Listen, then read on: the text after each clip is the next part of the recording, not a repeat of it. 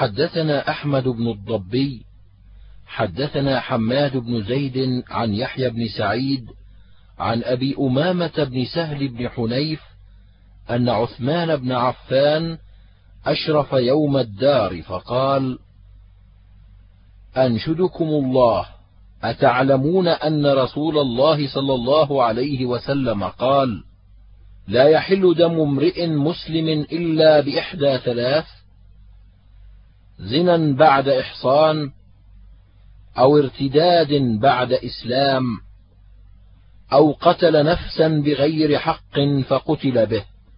فوالله ما زنيت في جاهلية ولا في إسلام ولا ارتددت منذ بايعت رسول الله صلى الله عليه وسلم ولا قتلت النفس التي حرم الله فبم تقتلونني؟ قال أبو عيسى وفي الباب عن ابن مسعود وعائشة وابن عباس وهذا حديث حسن. ورواه حماد بن سلمة عن يحيى بن سعيد فرفعه. وروى يحيى بن سعيد القطان وغير واحد عن يحيى بن سعيد هذا الحديث فأوقفوه ولم يرفعوه. وقد روي هذا الحديث من غير وجه عن عثمان عن النبي صلى الله عليه وسلم مرفوعا. حدثنا هناد حدثنا أبو الأحوص عن شبيب بن غرقدة عن سليمان بن عمرو بن الأحوص عن أبيه. قال سمعت رسول الله صلى الله عليه وسلم يقول في حجة الوداع للناس أي يوم هذا؟ قالوا يوم الحج الأكبر. قال فإن دماءكم وأموالكم وأعراضكم بينكم حرام كحرمة يومكم هذا في بلدكم هذا. ألا لا يجني جان إلا على نفسه.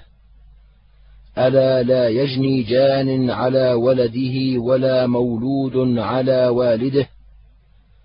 ألا وإن الشيطان قد أيس من أن يعبد في بلادكم هذه أبدا ولكن ستكون له طاعة فيما تحتقرون من أعمالكم فسيرضى به. قال أبو عيسى وفي الباب عن أبي بكرة وابن عباس وجابر وحذين بن عمرو السعدي وهذا حديث حسن صحيح. وروى زائدة عن شبيب بن غرقدة نحوه ولا نعرفه إلا من حديث شبيب بن غرقدة. حدثنا بندار حدثنا يحيى بن سعيد حدثنا ابن أبي ذئب حدثنا عبد الله بن السائب بن يزيد عن أبيه عن جده قال قال رسول الله صلى الله عليه وسلم لا يأخذ أحدكم عصا أخيه لاعبا أو جادا. فمن أخذ عصا أخيه فليردها إليه. قال أبو عيسى وفي الباب عن ابن عمر وسليمان بن صرد وجعدة وأبي هريرة. وهذا حديث حسن غريب لا نعرفه إلا من حديث ابن أبي ذئب. والسائب بن يزيد له صحبة قد سمع من النبي صلى الله عليه وسلم أحاديث وهو غلام وقبض النبي صلى الله عليه وسلم وهو ابن سبع سنين ووالده يزيد بن السائب. له أحاديث هو من أصحاب النبي صلى الله عليه وسلم. وقد روى عن النبي صلى الله عليه وسلم والسائب بن يزيد هو ابن أخت نمر. حدثنا قتيبة حدثنا حاتم بن إسماعيل عن محمد بن يوسف عن السائب بن يزيد قال حج يزيد مع النبي صلى الله عليه وسلم حجة الوداع وأنا ابن سبع سنين. فقال علي بن المديني عن يحيى بن سعيد القطان كان محمد بن يوسف سبتا صاحب حديث وكان السائب بن يزيد جده. وكان محمد بن يوسف يقول حدثني السائب بن يزيد وهو جدي من قبل أمي. حدثنا عبد الله بن الصباح العطار الهاشمي. حدثنا محبوب بن الحسن. حدثنا خالد الحذاء عن محمد بن سيرين.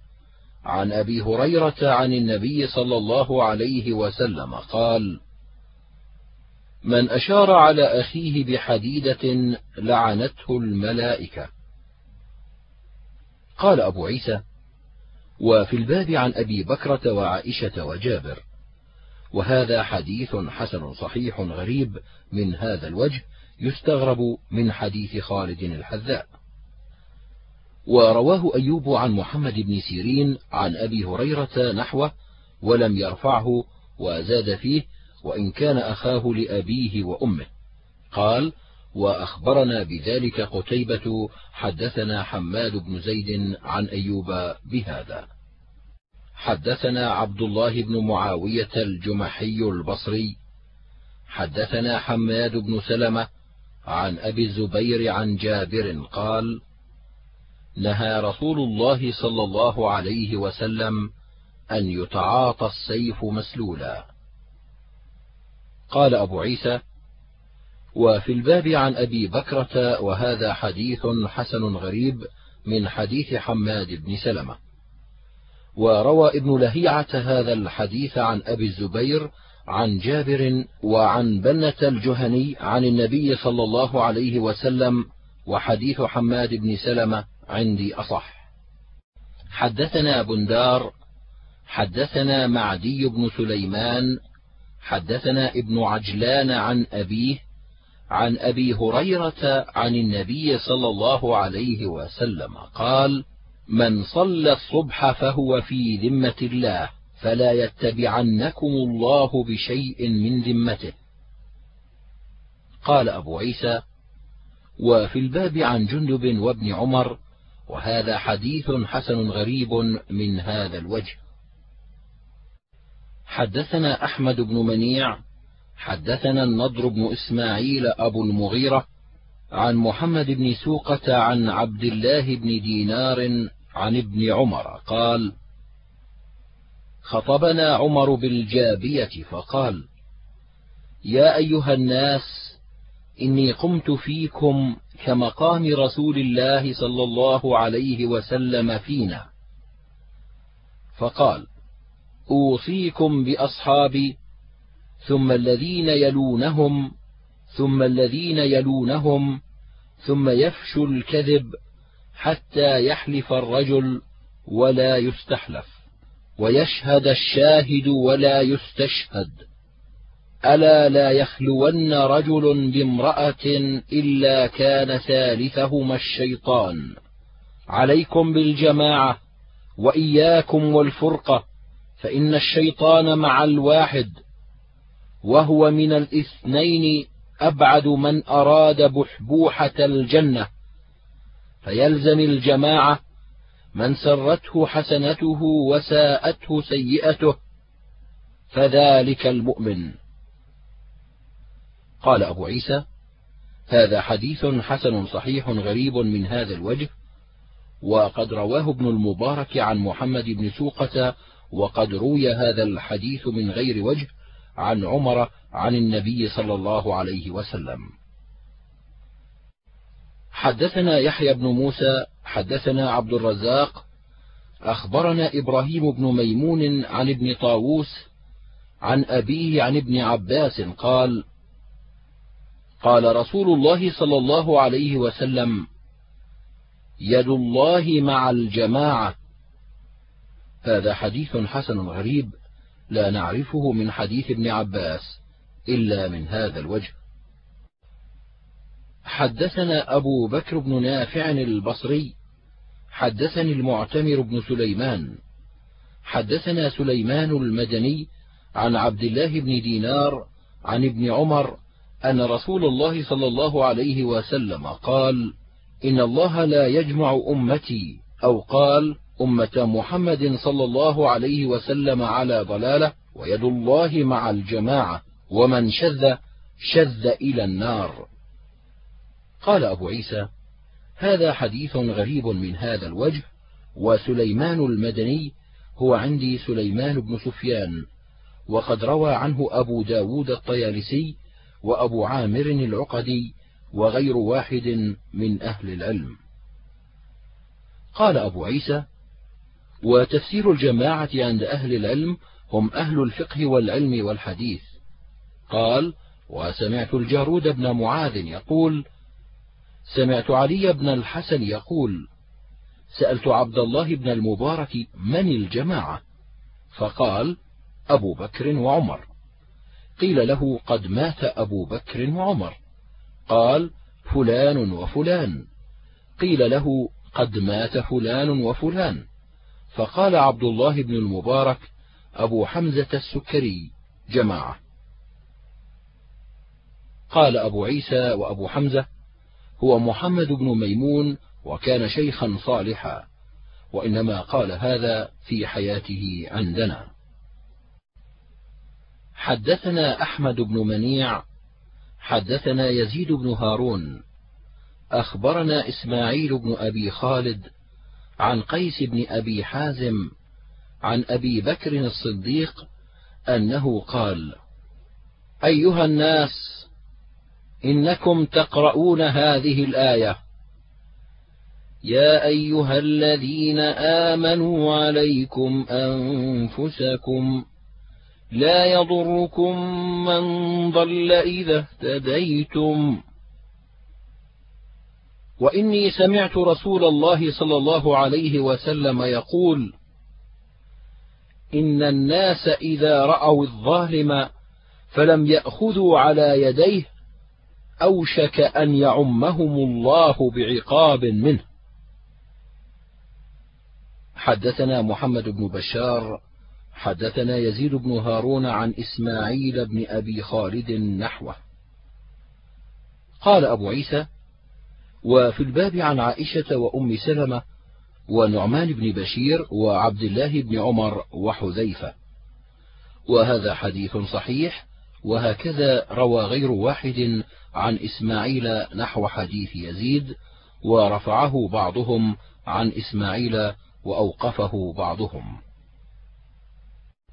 حدثنا قتيبة حدثنا عبد العزيز بن محمد عن عمرو بن أبي عمرو وعبد الله الأنصاري عن حذيفة عن اليمان عن النبي صلى الله عليه وسلم قال والذي نفسي بيده لتأمرن بالمعروف ولتنهون عن المنكر أو ليوشكن الله أن يبعث عليكم عقابا منه ثم تدعونه فلا يستجاب لكم.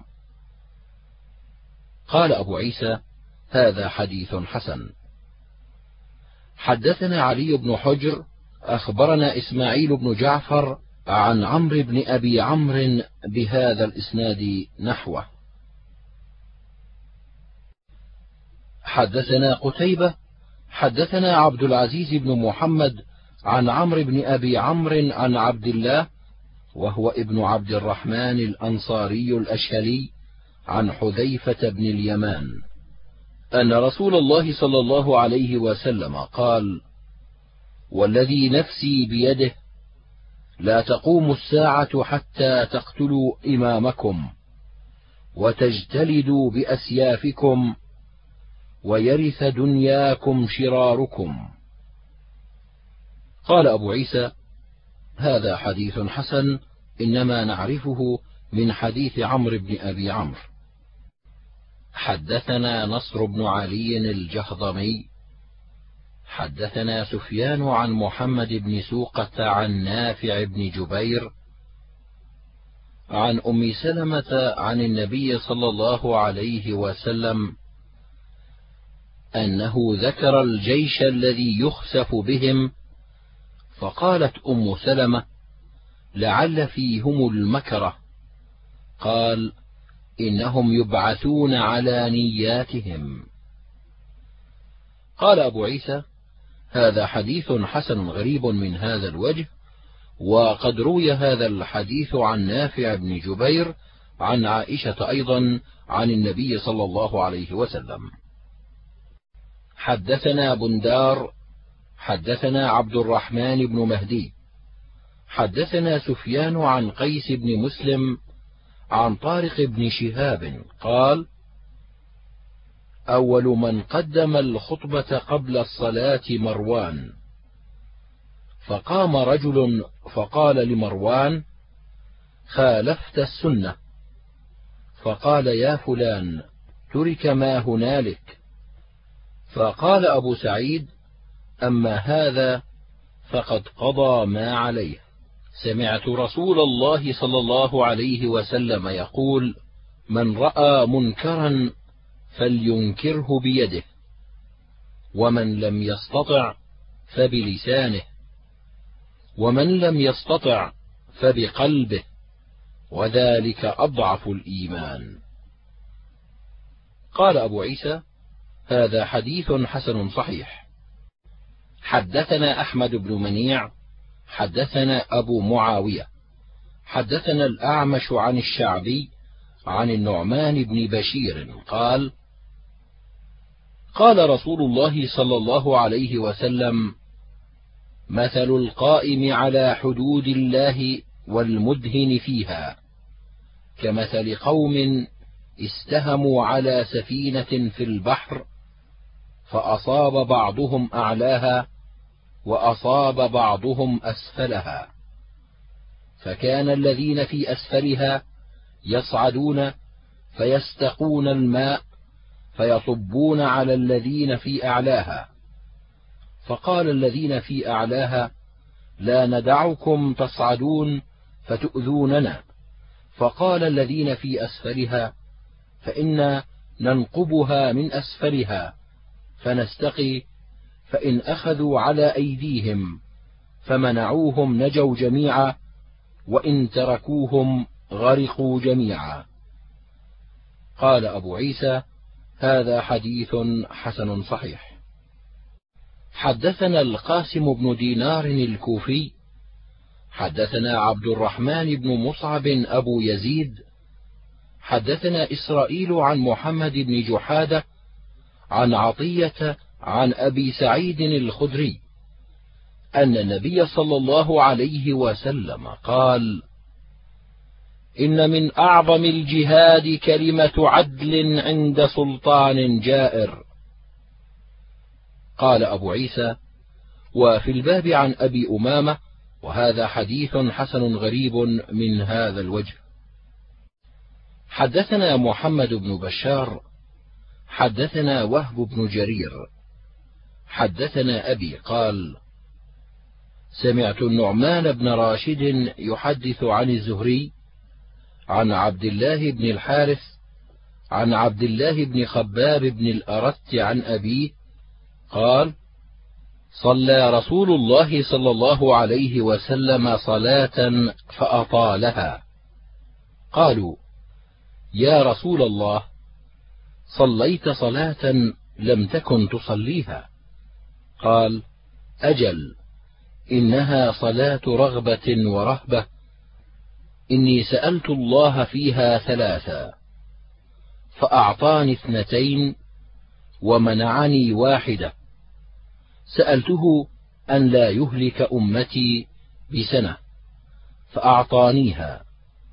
وسألته أن لا يسلط عليهم عدوا من غيرهم فأعطانيها. وسألته أن لا يذيق بعضهم بأس بعض فمنعنيها. قال أبو عيسى هذا حديث حسن غريب صحيح. وفي الباب عن سعد وابن عمر.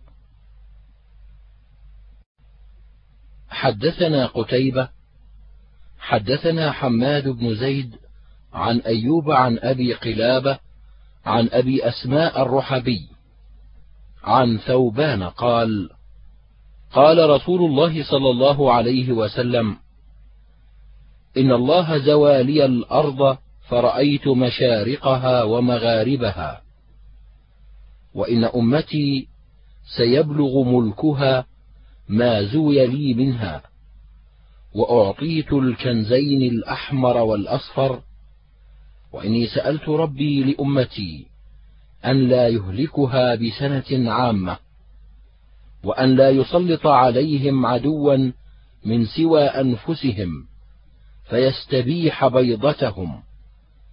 وإن ربي قال يا محمد إني إذا قضيت قضاء فإنه لا يرد. وإني أعطيتك لأمتك أن لا أهلكهم بسنة عامة وأن لا أسلط عليهم عدوا من سوى أنفسهم فيستبيح بيضتهم. ولو اجتمع عليهم من بأقطارها أو قال من بين أقطارها حتى يكون بعضهم يهلك بعضا ويسبي بعضهم بعضا. قال أبو عيسى هذا حديث حسن صحيح. حدثنا عمران بن موسى القزاز البصري حدثنا عبد الوارث بن سعيد حدثنا محمد بن جحادة عن رجل عن طاووس عن أم مالك البهزية قالت: ذكر رسول الله صلى الله عليه وسلم فتنة فقربها. قالت: قلت يا رسول الله من خير الناس فيها؟ قال: رجل في ماشيته يؤدي حقها ويعبد ربه ورجل آخذ برأس فرسه يخيف العدو ويخيفونه قال أبو عيسى وفي الباب عن أم مبشر وأبي سعيد وابن عباس وهذا حديث حسن غريب من هذا الوجه وقد رواه الليث بن أبي سليم عن طاووس عن أم مالك البهزية عن النبي صلى الله عليه وسلم.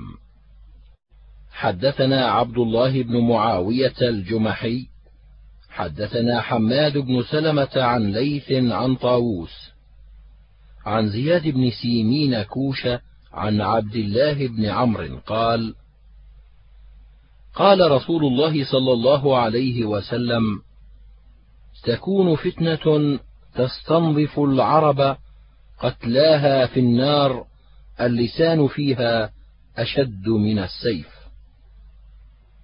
قال أبو عيسى هذا حديث غريب. سمعت محمد بن إسماعيل يقول لا يعرف لزياد بن سيمين كوشة غير هذا الحديث. رواه حماد بن سلمة عن ليث فرفعه ورواه حماد بن زيد عن ليث فأوقفه. حدثنا هناد حدثنا أبو معاوية عن الأعمش عن زيد بن وهب عن حذيفة بن اليمان. حدثنا رسول الله صلى الله عليه وسلم حديثين قد رأيت أحدهما وأنا أنتظر الآخر. حدثنا أن الأمانة نزلت في جذر قلوب الرجال ثم نزل القرآن فعلموا من القرآن وعلموا من السنة. ثم حدثنا عن رفع الأمانة فقال ينام الرجل النومة فتقبض الأمانة من قلبه فيظل أثرها مثل الوقت ثم ينام نومة فتقبض الأمانة من قلبه فيظل أثرها مثل المجل كجمر دحرجته على رجلك فنفطت فتراه منتبرا وليس فيه شيء. ثم أخذ حصاة فدحرجها على رجله قال فيصبح الناس يتبايعون لا يكاد أحدهم يؤدي الأمانة حتى يقال إن في بني فلان رجلا أمينا. وحتى يقال للرجل ما أجلده وأظرفه وأعقله وما في قلبه مثقال حبة من خردل من إيمان. قال ولقد أتى علي زمان وما أبالي أيكم بايعت فيه لئن كان مسلما ليردنه على دينه ولئن كان يهوديا أو نصرانيا ليردنه على ساعيه. فأما اليوم فما كنت لأبايع منكم إلا فلانا وفلانا. قال أبو عيسى هذا حديث حسن صحيح. حدثنا سعيد بن عبد الرحمن المخزومي. حدثنا سفيان عن الزهري عن سنان بن أبي سنان عن أبي واقد الليثي أن رسول الله صلى الله عليه وسلم لما خرج إلى خيبر مر بشجرة للمشركين. يقال لها ذات أنواط يعلقون عليها أسلحتهم. فقالوا يا رسول الله اجعل لنا ذات أنواط كما لهم ذات أنواط. فقال النبي صلى الله عليه وسلم سبحان الله هذا كما قال قوم موسى اجعل لنا الها كما لهم آلهة والذي نفسي بيده لتركبن سنة من كان قبلكم. قال أبو عيسى هذا حديث حسن صحيح. وأبو واخد الليثي اسمه الحارث بن عوف وفي الباب عن أبي سعيد وأبي هريرة. حدثنا سفيان بن وكيع حدثنا أبي عن القاسم بن الفضل حدثنا أبو نضرة العبدي عن أبي سعيد الخدري قال قال رسول الله صلى الله عليه وسلم والذي نفسي بيده لا تقوم الساعة حتى تكلم السباع الإنس وحتى تكلم الرجل عذبة صوته وشراك نعله وتخبره فخذه بما أحدث أهله من بعده. قال أبو عيسى وفي الباب عن أبي هريرة وهذا حديث حسن غريب لا نعرفه إلا من حديث القاسم بن الفضل. والقاسم بن الفضل ثقة مأمون عند أهل الحديث وثقه يحيى بن سعيد القطان وعبد الرحمن بن مهدي. حدثنا محمود بن غيلان حدثنا أبو داود عن شعبة عن الأعمش عن مجاهد عن ابن عمر قال انفلق القمر على عهد رسول الله صلى الله عليه وسلم. فقال رسول الله صلى الله عليه وسلم اشهدوا. قال أبو عيسى وفي الباب عن ابن مسعود وأنس وجبير بن مطعم وهذا حديث حسن صحيح. حدثنا بندار حدثنا عبد الرحمن بن مهدي حدثنا سفيان عن فرات القزاز عن أبي الطفيل عن حذيفة بن أسيد قال أشرف علينا رسول الله صلى الله عليه وسلم من غرفة ونحن نتذاكر الساعة. فقال النبي صلى الله عليه وسلم لا تقوم الساعة حتى تروا عشر آيات. طلوع الشمس من مغربها ويأجوج ومأجوج والدابة وثلاثة خسوف خسف بالمشرق وخسف بالمغرب وخسف بجزيرة العرب. ونار تخرج من قعر عدن تسوق الناس أو تحشر الناس. فتبيت معهم حيث باتوا. وتقيل معهم حيث قالوا. حدثنا محمود بن غيلان حدثنا وكيع عن سفيان عن فرات نحوه وزاد فيه الدخان. حدثنا هناد حدثنا أبو الأحوص عن فرات القزاز نحو حديث وكيع عن سفيان. حدثنا محمود بن غيلان حدثنا أبو داود الطيالسي عن شعبة والمسعودي. سمعا من فرات القزاز نحو حديث عبد الرحمن عن سفيان عن فرات وزاد فيه الدجال أو الدخان. حدثنا أبو موسى محمد بن المثنى حدثنا أبو النعمان الحكم بن عبد الله العجلي عن شعبة عن فرات نحو حديث أبي داود عن شعبة وزاد فيه قال والعاشرة إما ريح تطرحهم في البحر وإما نزول عيسى بن مريم. قال أبو عيسى وفي الباب عن علي وأبي هريرة وأم سلمة وصفية بنت حيي وهذا حديث حسن صحيح. حدثنا محمود بن غيلان حدثنا أبو نعيم.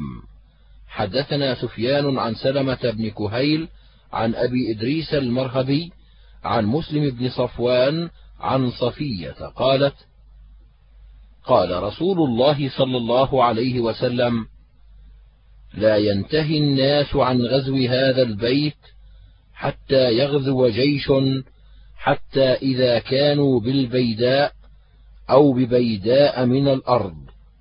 خسف بأولهم وآخرهم ولم ينج أوسطهم. قلت يا رسول الله فمن كره منهم؟ قال يبعثهم الله على ما في أنفسهم. قال أبو عيسى هذا حديث حسن صحيح.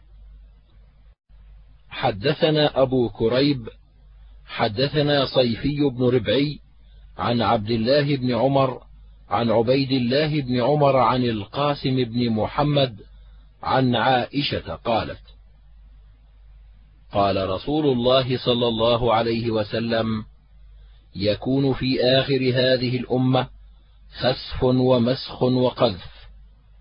قالت قلت يا رسول الله أنهلك وفينا الصالحون؟ قال نعم إذا ظهر الخبث. قال أبو عيسى هذا حديث غريب من حديث عائشة لا نعرفه إلا من هذا الوجه وعبد الله بن عمر تكلم فيه يحيى بن سعيد من قبل حفظه. حدثنا هناد حدثنا أبو معاوية عن الأعمش عن إبراهيم التيمي عن أبيه عن أبي ذر قال دخلت المسجد حين غابت الشمس والنبي صلى الله عليه وسلم جالس فقال يا أبا ذر أتدري أين تذهب هذه؟ قال قلت الله ورسوله أعلم. قال فإنها تذهب تستأذن في السجود فيؤذن لها وكأنها قد قيل لها اطلعي من حيث جئت فتطلع من مغربها. قال ثم قرأ وذلك مستقر لها. قال وذلك قراءة عبد الله بن مسعود. قال أبو عيسى وفي الباب عن صفوان بن عسال وحذيفة بن أسيد وأنس وأبي موسى وهذا حديث حسن صحيح. حدثنا سعيد بن عبد الرحمن المخزومي وأبو بكر بن نافع وغير واحد قالوا حدثنا سفيان بن عيينة عن الزهري عن عروة بن الزبير عن زينب بنت أبي سلمة عن حبيبة عن أم حبيبة عن زينب بنت جحش. قالت استيقظ رسول الله صلى الله عليه وسلم من نوم محمرا وجهه وهو يقول لا إله إلا الله يرددها ثلاث مرات. ويل للعرب من شر قد اقترب. فتح اليوم من ردم يأجوج ومأجوج مثل هذه وعقد عشرا. قالت زينب قلت يا رسول الله أفنهلك وفينا الصالحون؟ قال نعم إذا كثر الخبث. قال أبو عيسى هذا حديث حسن صحيح وقد جود سفيان هذا الحديث. هكذا روى الحميدي وعلي بن المديني وغير واحد من الحفاظ عن سفيان بن عيينة نحو هذا. وقال الحميدي قال سفيان بن عيينة حفظت من الزهري في هذا الحديث أربع نسوة زينب بنت أبي سلمة عن حبيبة وهما ربيبتا النبي صلى الله عليه وسلم عن أم حبيبة عن زينب بنت جحش زوجي النبي صلى الله عليه وسلم. وهكذا روى معمر وغيره هذا الحديث عن الزهري ولم يذكروا فيه عن حبيبة. وقد روى بعض أصحاب ابن عيينة هذا الحديث عن ابن عيينة ولم يذكروا فيه عن أم حبيبة. حدثنا أبو كريب محمد بن العلاء حدثنا أبو بكر بن عياش عن عاصم عن زر عن عبد الله بن مسعود قال قال رسول الله صلى الله عليه وسلم يخرج في آخر الزمان قوم أحداث الأسنان سفهاء الأحلام يقرؤون القرآن لا يجاوز تراقيهم. يقولون من قول خير البرية يمرقون من الدين كما يمرق السهم من الرمية. قال أبو عيسى وفي الباب عن علي وأبي سعيد وأبي ذر وهذا حديث حسن صحيح. وقد روي في غير هذا الحديث عن النبي صلى الله عليه وسلم حيث وصف هؤلاء القوم الذين يقرؤون القرآن لا يجاوز تراقيهم يمرقون من الدين كما يمرق السهم من الرمية. إنما هم الخوارج الحرورية وغيرهم من الخوارج.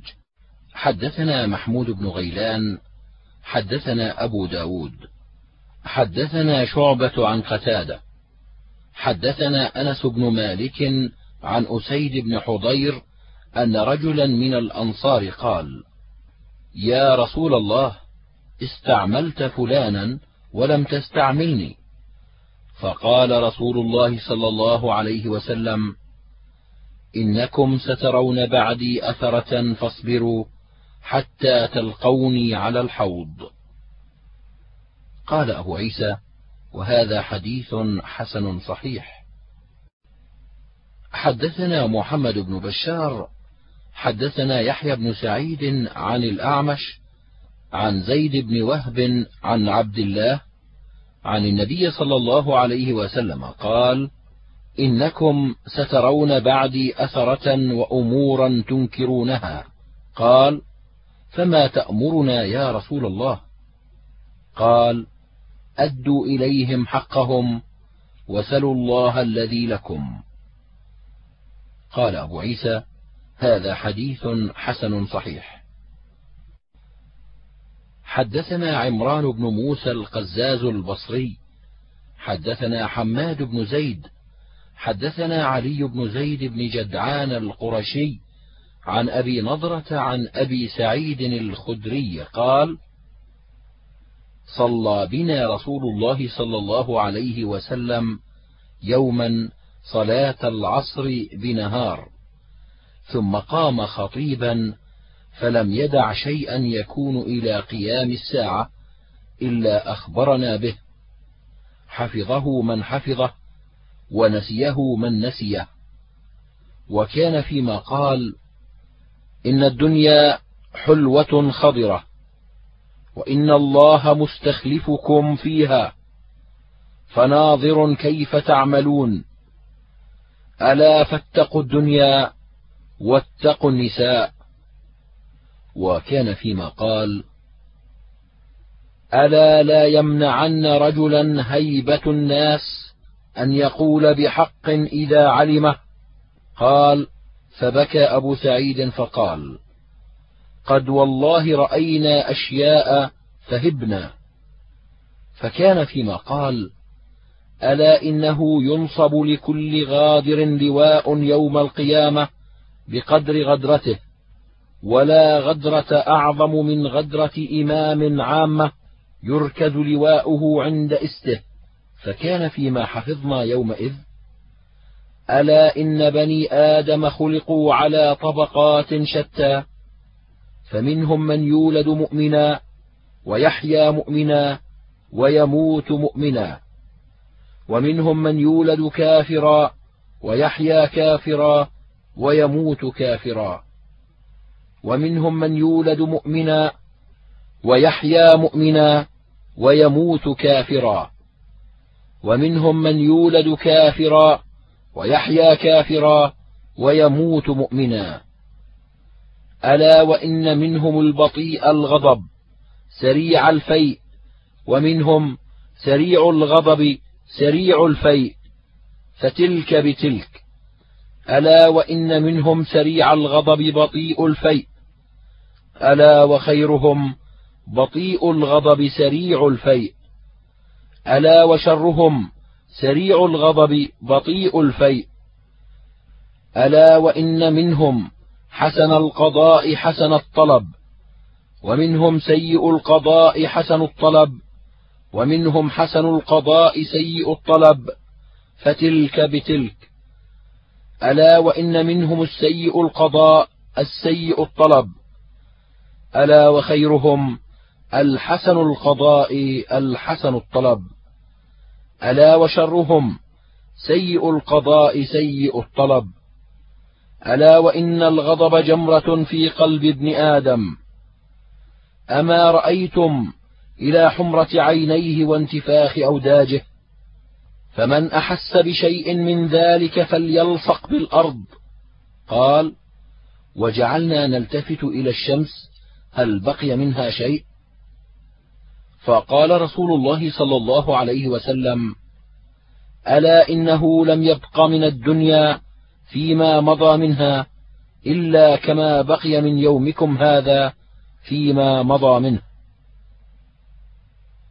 قال أبو عيسى وفي الباب عن حذيفة وأبي مريم وأبي زيد بن أخطب والمغيرة بن شعبة وذكروا أن النبي صلى الله عليه وسلم حدثهم بما هو كائن إلى أن تقوم الساعة. وهذا حديث حسن صحيح. حدثنا محمود بن غيلان حدثنا أبو داود حدثنا شعبة عن معاوية بن قرة عن أبيه قال قال رسول الله صلى الله عليه وسلم إذا فسد أهل الشام فلا خير فيكم لا تزال طائفة من أمتي منصورين لا يضرهم من خذلهم حتى تقوم الساعة. قال محمد بن إسماعيل: قال علي بن المديني: هم أصحاب الحديث. قال أبو عيسى: وفي الباب عن عبد الله بن حوالة وابن عمر وزيد بن ثابت وعبد الله بن عمرو وهذا حديث حسن صحيح حدثنا أحمد بن منيع حدثنا يزيد بن هارون أخبرنا بهز بن حكيم عن أبيه عن جده قال قلت يا رسول الله أين تأمرني؟ قال ها هنا ونحى بيده نحو الشام. قال أبو عيسى هذا حديث حسن صحيح. حدثنا أبو حفص عمرو بن علي حدثنا يحيى بن سعيد حدثنا فضيل بن غزوان حدثنا عكرمة عن ابن عباس قال قال رسول الله صلى الله عليه وسلم لا ترجعوا بعدي كفارا يضرب بعضكم رقاب بعض. قال أبو عيسى وفي الباب عن عبد الله بن مسعود وجرير وابن عمر وكرز بن علقمة وواثلة والصنابحي وهذا حديث حسن صحيح.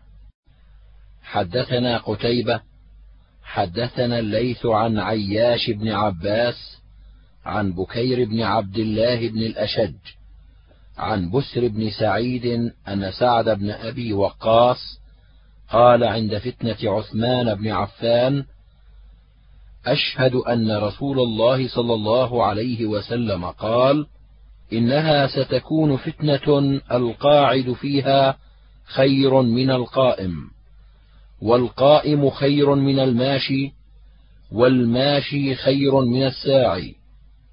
قال أفرأيت إن دخل علي بيتي وبسط يده إلي ليقتلني؟ قال كن كابن آدم. قال أبو عيسى وفي الباب عن أبي هريرة وخباب بن الأرت وأبي بكرة وابن مسعود وأبي واقد وأبي موسى وخرشة وهذا حديث حسن. وروى بعضهم هذا الحديث عن الليث بن سعد وزاد في الإسناد رجلا. قال أبو عيسى وقد روي هذا الحديث عن سعد عن النبي صلى الله عليه وسلم من غير هذا الوجه.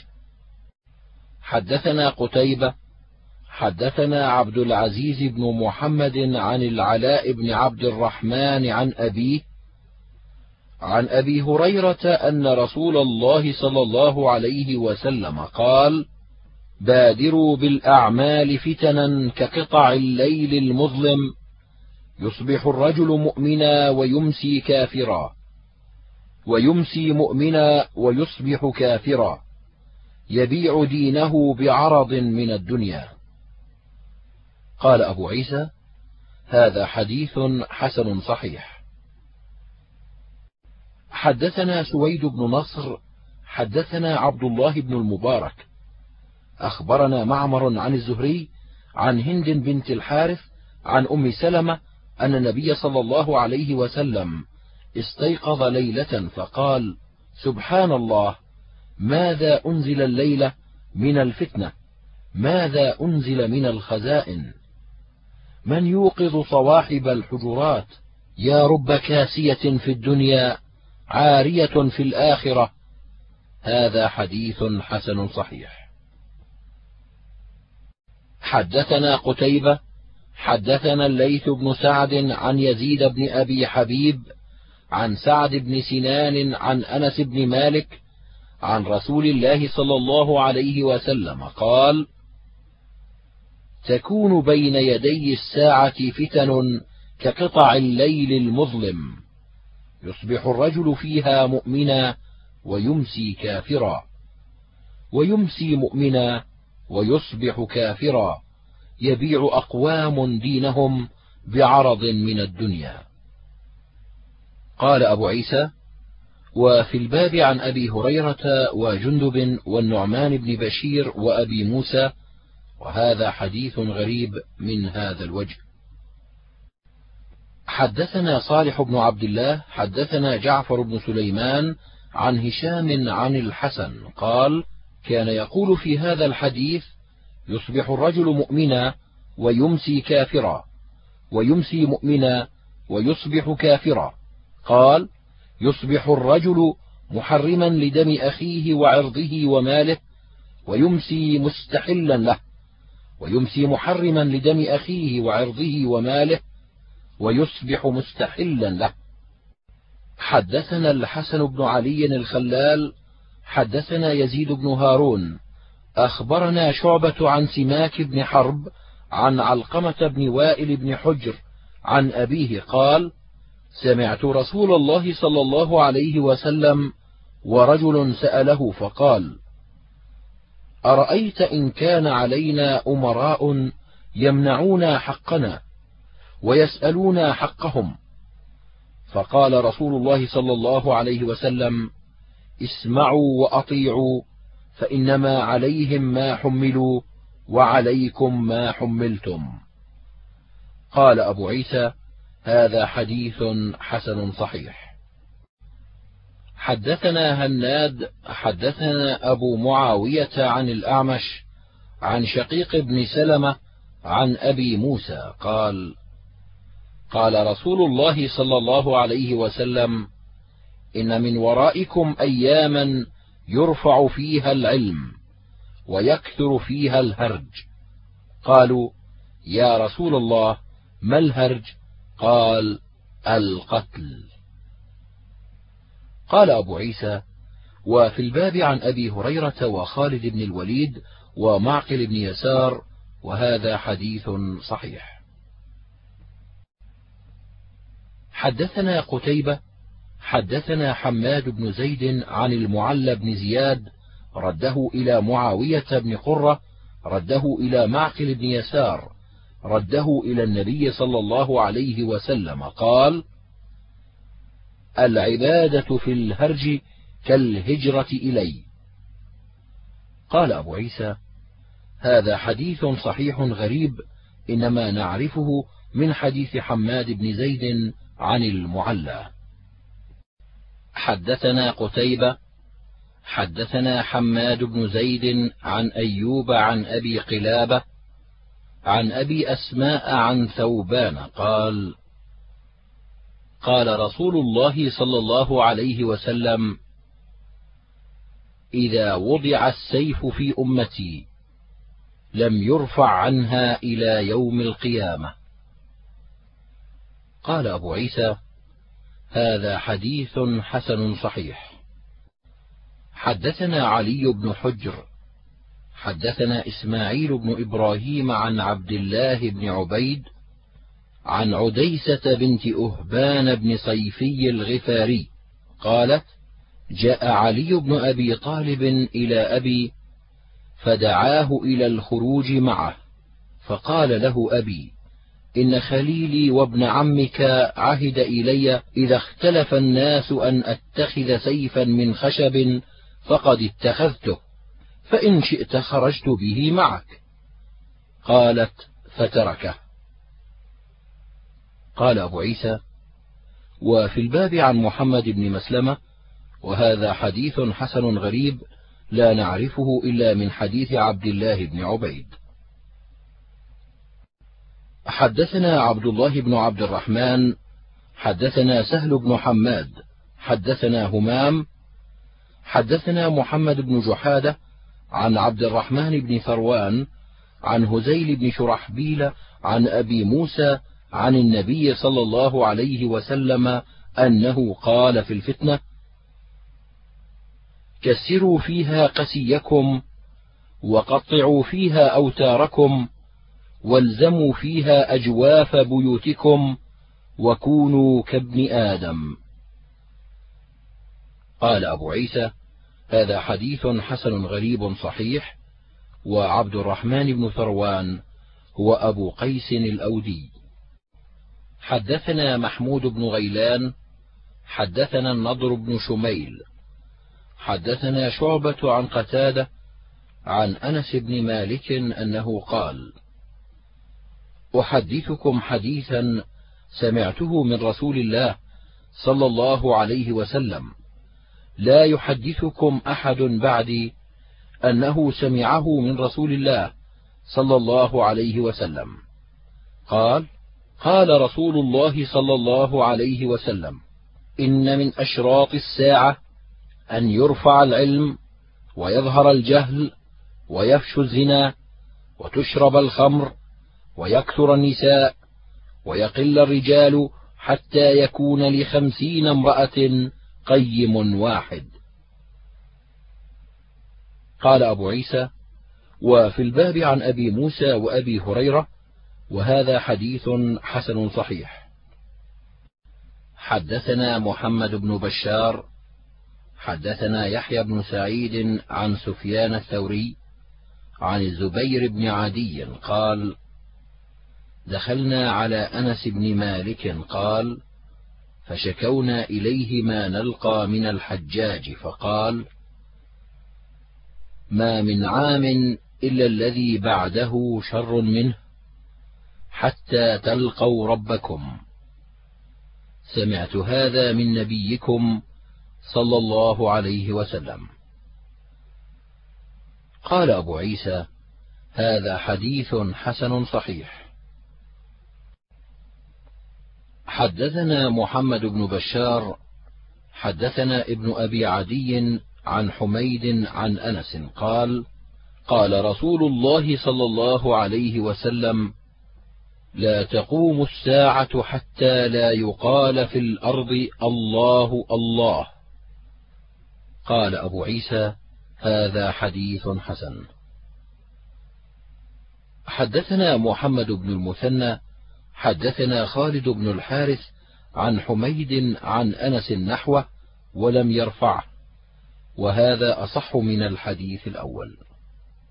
حدثنا واصل بن عبد الأعلى الكوفي حدثنا محمد بن فضيل عن أبيه عن أبي حازم عن أبي هريرة قال قال رسول الله صلى الله عليه وسلم تقيء الأرض أفلاذ كبدها أمثال الأسطوان من الذهب والفضة. قال فيجيء السارق فيقول في مثل هذا قطعت يدي. ويجيء القاتل فيقول في هذا قتلت. ويجيء القاطع فيقول في هذا قطعت رحمي. ثم يدعونه فلا يأخذون منه شيئا. قال أبو عيسى هذا حديث حسن صحيح غريب لا نعرفه إلا من هذا الوجه. حدثنا قتيبة بن سعيد حدثنا عبد العزيز بن محمد عن عمرو بن أبي عمرو قال وحدثنا علي بن حجر أخبرنا إسماعيل بن جعفر عن عمرو بن أبي عمرو عن عبد الله وهو ابن عبد الرحمن الأنصاري الأشهلي عن حذيفة بن اليمان قال قال رسول الله صلى الله عليه وسلم لا تقوم الساعة حتى يكون أسعد الناس بالدنيا لكع بن لكع. قال أبو عيسى هذا حديث حسن غريب إنما نعرفه من حديث عمرو بن أبي عمرو. حدثنا صالح بن عبد الله الترمذي. حدثنا الفرج بن فضالة أبو فضالة الشامي. عن يحيى بن سعيد عن محمد بن عمر بن علي. عن علي بن أبي طالب قال قال رسول الله صلى الله عليه وسلم إذا فعلت أمتي خمس عشرة خصلة حل بها البلاء. فقيل وما هن يا رسول الله؟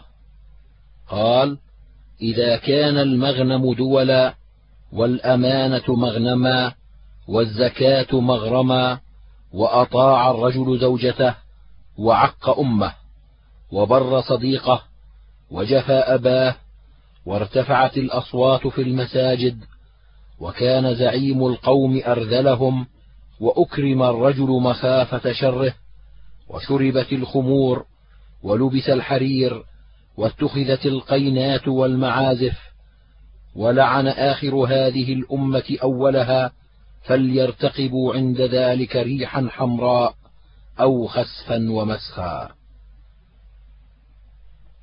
قال أبو عيسى هذا حديث غريب لا نعرفه من حديث علي بن أبي طالب إلا من هذا الوجه. ولا نعلم أحدا رواه عن يحيى بن سعيد الأنصاري غير الفرج بن فضالة والفرج بن فضالة قد تكلم فيه بعض أهل الحديث وضعفه من قبل حفظه. وقد رواه عنه وكيع وغير واحد من الأئمة. حدثنا علي بن حجر حدثنا محمد بن يزيد الواسطي عن المستلم بن سعيد عن رميح الجذامي عن أبي هريرة قال قال رسول الله صلى الله عليه وسلم إذا اتخذ الفيء دولا والأمانة مغنما والزكاة مغرما وتعلم لغير الدين وأطاع الرجل امرأته وعق أمه وأدنى صديقه وأقصى أباه وظهرت الأصوات في المساجد وساد القبيلة فاسقهم وكان زعيم القوم أرذلهم وأكرم الرجل مخافة شره وظهرت القينات والمعازف وشربت الخمور ولعن آخر هذه الأمة أولها فليرتقبوا عند ذلك ريحا حمراء وزلزلة وخسفا ومسخا وقذفا وآيات تتتابع كنظام بال قطع سلكه فتتابع. قال أبو عيسى وفي الباب عن علي وهذا حديث غريب لا نعرفه إلا من هذا الوجه. حدثنا عباد بن يعقوب الكوفي حدثنا عبد الله بن عبد القدوس عن الأعمش عن هلال بن يساف عن عمران بن حسين أن رسول الله صلى الله عليه وسلم قال في هذه الأمة خسف ومسخ وقذف. فقال رجل من المسلمين يا رسول الله ومتى ذاك؟ قال إذا ظهرت القينات والمعازف وشربت الخمور. قال أبو عيسى وقد روي هذا الحديث عن الأعمش عن عبد الرحمن بن صابط عن النبي صلى الله عليه وسلم مرسل وهذا حديث غريب. حدثنا محمد بن عمر بن هياج الأسدي الكوفي حدثنا يحيى بن عبد الرحمن الأرحبي حدثنا عبيدة بن الأسود عن مجالد عن قيس بن أبي حازم عن المستورد بن شداد الفهري. روى عن النبي صلى الله عليه وسلم قال بعثت في نفس الساعة فسبقتها كما سبقت هذه هذه لأصبعيه السبابة والوسطى. قال أبو عيسى هذا حديث غريب من حديث المستورد بن شداد لا نعرفه إلا من هذا الوجه. حدثنا محمود بن غيلان حدثنا أبو داود. أنبأنا شعبة عن قتادة عن أنس قال قال رسول الله صلى الله عليه وسلم بعثت أنا والساعة كهاتين. وأشار أبو داود بالسبابة والوسطى فما فضل إحداهما على الأخرى. قال أبو عيسى هذا حديث حسن صحيح.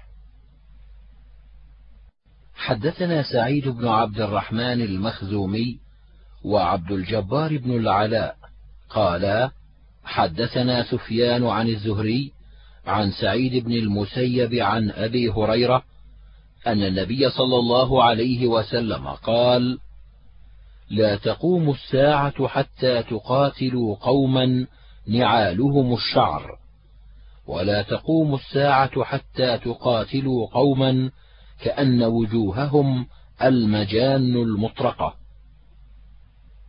قال أبو عيسى وفي الباب عن أبي بكر الصديق وبريدة وأبي سعيد وعمر بن تغلب ومعاوية. وهذا حديث حسن صحيح. حدثنا سعيد بن عبد الرحمن حدثنا سفيان عن الزهري عن سعيد بن المسيب عن أبي هريرة قال قال رسول الله صلى الله عليه وسلم إذا هلك كسرى فلا كسرى بعده وإذا هلك قيصر فلا قيصر بعده والذي نفسي بيده لتنفقن كنوزهما في سبيل الله. قال أبو عيسى هذا حديث حسن صحيح. حدثنا أحمد بن منيع حدثنا حسين بن محمد البغدادي حدثنا شيبان عن يحيى بن أبي كثير عن أبي قلابة عن سالم بن عبد الله بن عمر عن أبيه قال قال رسول الله صلى الله عليه وسلم ستخرج نار من حضر موت أو من نحو حضر موت قبل يوم القيامة تحشر الناس. قالوا يا رسول الله فما تأمرنا؟ قال عليكم بالشام. قال أبو عيسى وفي الباب عن حذيفة بن أسيد وأنس وأبي هريرة وأبي ذر. وهذا حديث حسن غريب صحيح من حديث ابن عمر. حدثنا محمود بن غيلان حدثنا عبد الرزاق. أخبرنا معمر عن همام بن منبه عن أبي هريرة قال قال رسول الله صلى الله عليه وسلم لا تقوم الساعة حتى ينبعث دجالون كذابون قريب من ثلاثين. كلهم يزعم أنه رسول الله. قال أبو عيسى وفي الباب عن جابر بن سمرة وابن عمر وهذا حديث حسن صحيح. حدثنا قتيبة حدثنا حماد بن زيد عن أيوب عن أبي قلابة عن أبي أسماء الرحبي عن ثوبان قال قال رسول الله صلى الله عليه وسلم لا تقوم الساعة حتى تلحق قبائل من أمتي بالمشركين وحتى يعبدوا الأوثان وإنه سيكون في أمتي ثلاثون كذابون كلهم يزعم أنه نبي وأنا خاتم النبيين لا نبي بعدي. قال أبو عيسى هذا حديث حسن صحيح. حدثنا علي بن حجر حدثنا الفضل بن موسى عن شريك بن عبد الله عن عبد الله بن عصم عن ابن عمر قال قال رسول الله صلى الله عليه وسلم في ثقيف كذاب ومبير. قال أبو عيسى يقال الكذاب المختار بن أبي عبيد والمبير الحجاج بن يوسف. حدثنا أبو داود سليمان بن سلم البلخي أخبرنا النضر بن شميل عن هشام بن حسان قال أحصوا ما قتل الحجاج صبرا فبلغ مئة ألف وعشرين ألف قتيل. قال أبو عيسى وفي الباب عن أسماء بنت أبي بكر. حدثنا عبد الرحمن بن واقد حدثنا شريك نحوه بهذا الإسناد. وهذا حديث حسن غريب لا نعرفه إلا من حديث شريك وشريك يقول عبد الله بن عصم وإسرائيل يقول عبد الله بن عصمة. حدثنا واصل بن عبد الأعلى حدثنا محمد بن الفضيل عن الأعمش عن علي بن مدرك عن هلال بن يساف عن عمران بن حسين قال سمعت رسول الله صلى الله عليه وسلم يقول خير الناس قرني ثم الذين يلونهم ثم الذين يلونهم ثم يأتي من بعدهم قوم يتسمنون ويحبون الثمن يعطون الشهادة قبل أن يسألوها. قال أبو عيسى هكذا روى محمد بن فضيل هذا الحديث عن الأعمش عن علي بن مدرك عن هلال بن يساف وروى غير واحد من الحفاظ هذا الحديث عن الأعمش عن هلال بن يساف ولم يذكروا فيه علي بن مدرك. قال وحدثنا الحسين بن حريث حدثنا وكيع عن الأعمش حدثنا هلال بن يساف عن عمران بن حسين عن النبي صلى الله عليه وسلم فذكر نحوه. وهذا أصح عندي من حديث محمد بن فضيل وقد روي من غير وجه عن عمران بن حسين عن النبي صلى الله عليه وسلم. حدثنا قتيبة حدثنا أبو عوانة عن قتادة عن زرارة بن أوفى عن عمران بن حسين قال قال رسول الله صلى الله عليه وسلم خير أمتي القرن الذي بعثت فيهم ثم الذين يلونهم. قال ولا أعلم ذكر الثالث أم لا. ثم ينشأ أقوام يشهدون ولا يستشهدون ويخونون ولا يؤتمنون ويفشو فيهم السمن. قال أبو عيسى هذا حديث حسن صحيح. حدثنا أبو كريب محمد بن العلاء حدثنا عمر بن عبيد الطنافسي عن سماك بن حرب عن جابر بن سمرة قال قال رسول الله صلى الله عليه وسلم يكون من بعدي اثنا عشر أميرا. قال ثم تكلم بشيء لم أفهمه فسألت الذي يليني فقال قال كلهم من قريش. قال أبو عيسى هذا حديث حسن صحيح. حدثنا أبو كريب حدثنا عمر بن عبيد عن أبيه عن أبي بكر بن أبي موسى عن جابر بن سمرة عن النبي صلى الله عليه وسلم مثل هذا الحديث قد روي من غير وجه عن جابر بن سمرة. قال أبو عيسى هذا حديث حسن صحيح غريب يستغرب من حديث أبي بكر بن أبي موسى عن جابر بن سمرة وفي الباب عن ابن مسعود وعبد الله بن عمرو. حدثنا بندار حدثنا أبو داود حدثنا حميد بن مهران عن سعد بن أوس عن زياد بن كسيب العدوي قال كنت مع أبي بكرة تحت منبر ابن عامر وهو يخطب وعليه ثياب رقاق. فقال أبو بلال انظروا إلى أميرنا يلبس ثياب الفساق. فقال أبو بكر اسكت سمعت رسول الله صلى الله عليه وسلم يقول من أهان سلطان الله في الأرض أهانه الله. قال أبو عيسى هذا حديث حسن غريب. حدثنا يحيى بن موسى حدثنا عبد الرزاق أخبرنا معمر عن الزهري عن سالم بن عبد الله بن عمر عن أبيه قال قيل لعمر بن الخطاب لو استخلفت.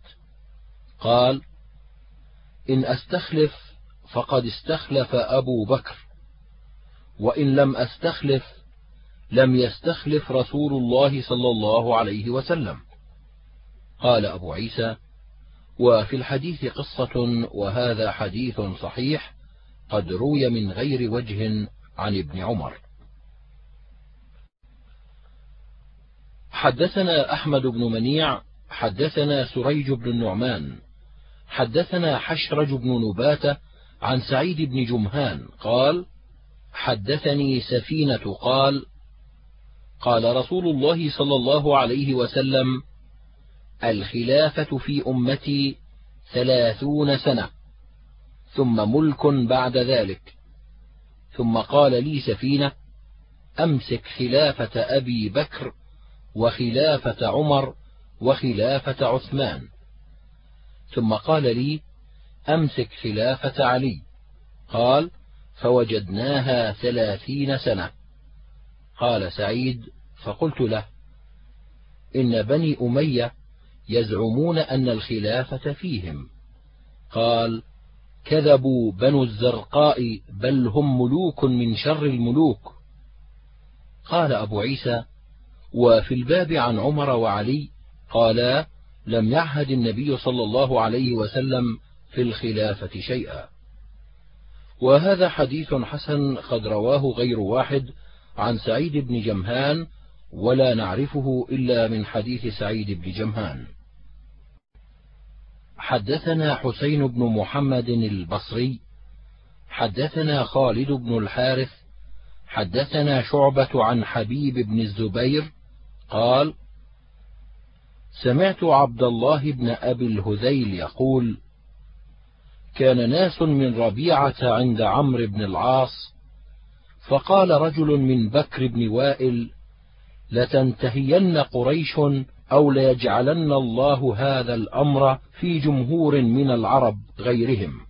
فقال عمرو بن العاص كذبت سمعت رسول الله صلى الله عليه وسلم يقول قريش ولاة الناس في الخير والشر إلى يوم القيامة. قال أبو عيسى وفي الباب عن مسعود وابن عمر وجابر وهذا حديث حسن غريب صحيح. حدثنا محمد بن بشار العبدي حدثنا أبو بكر الحنفي عن عبد الحميد بن جعفر عن عمر بن الحكم قال سمعت أبا هريرة يقول قال رسول الله صلى الله عليه وسلم لا يذهب الليل والنهار حتى يملك رجل من الموالي يقال له جهجاه. قال أبو عيسى هذا حديث حسن غريب. حدثنا قتيبة بن سعيد حدثنا حماد بن زيد عن أيوب عن أبي قلابة عن أبي أسماء الرحبي عن ثوبان قال قال رسول الله صلى الله عليه وسلم إنما أخاف على أمتي الأئمة المضلين. قال وقال رسول الله صلى الله عليه وسلم لا تزال طائفة من أمتي على الحق ظاهرين لا يضرهم من يخذلهم حتى يأتي أمر الله. قال أبو عيسى وهذا حديث حسن صحيح.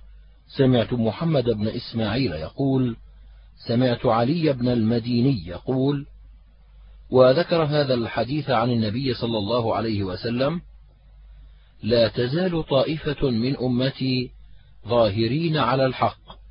فقال علي هم أهل الحديث.